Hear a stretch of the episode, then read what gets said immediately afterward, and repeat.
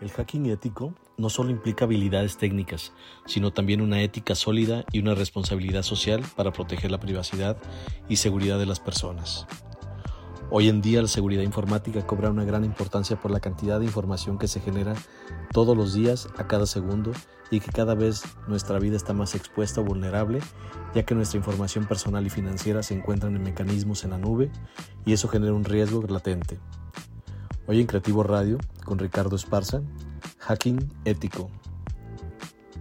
El hacking ético es un enfoque de seguridad informática en el que los profesionales de la seguridad intentan penetrar en sistemas y redes de computadoras de manera autorizada y legal, con el fin de encontrar vulnerabilidades y debilidades en los mismos, para luego informar a los propietarios de los sistemas sobre lo que pudieron encontrar.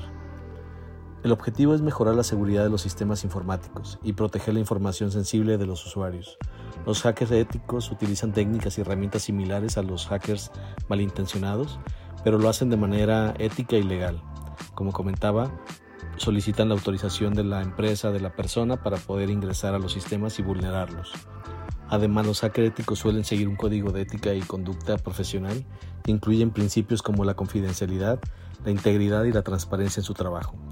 Ayudan a prevenir ataques informáticos malintencionados y protegen la información valiosa de las empresas y de los usuarios, sobre todo detectando esas, esas vulnerabilidades y atendiéndolas de manera inmediata. Lo más importante en el hacking ético es obviamente la ética y la responsabilidad con que se maneja la información.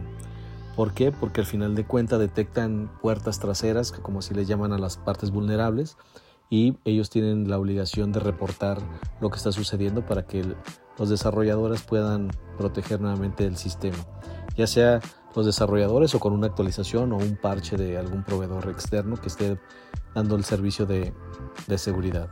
¿Y cómo evitar ser hackeado? 1. Utilizando contraseñas seguras. Utilizar las contraseñas complejas que contengan letras mayúsculas, minúsculas, números, símbolos y una longitud mínima de 8 caracteres. Eh, hay que evitar utilizar contraseñas comunes o fáciles de adivinar.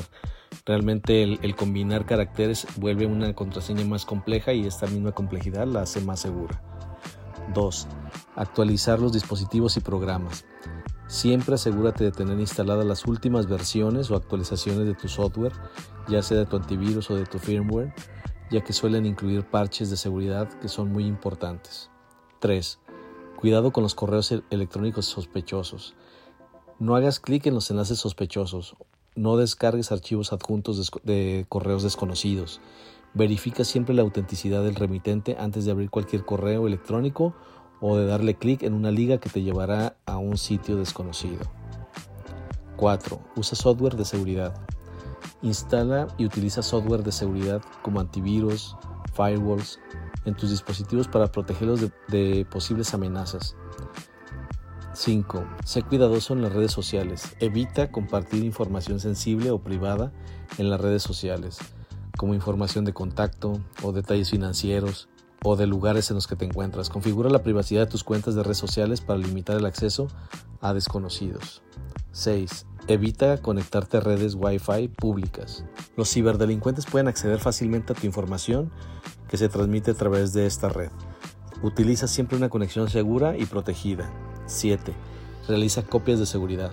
Haz copias de seguridad de tus datos importantes y guárdalas en el lugar más seguro para que puedas recuperarlos en caso de un ataque informático o una pérdida de datos. Recuerda que la prevención es la mejor defensa contra los ataques informáticos y estos consejos pueden ayudarte a proteger tus dispositivos y los datos personales de posibles ataques. Sensibiliza a las personas en estos puntos de seguridad ya que hasta el momento el principal riesgo es provocado por personas que desconocen estos puntos y accionan cualquier correo, vínculo o documento adjunto provocando grandes catástrofes en la seguridad personal o de una empresa. Como siempre agradezco que hayas llegado hasta aquí. Suscríbete y no te pierdas de nuestros estrenos semanales. Esto fue Creativo Radio con Ricardo Esparza. Hasta la próxima.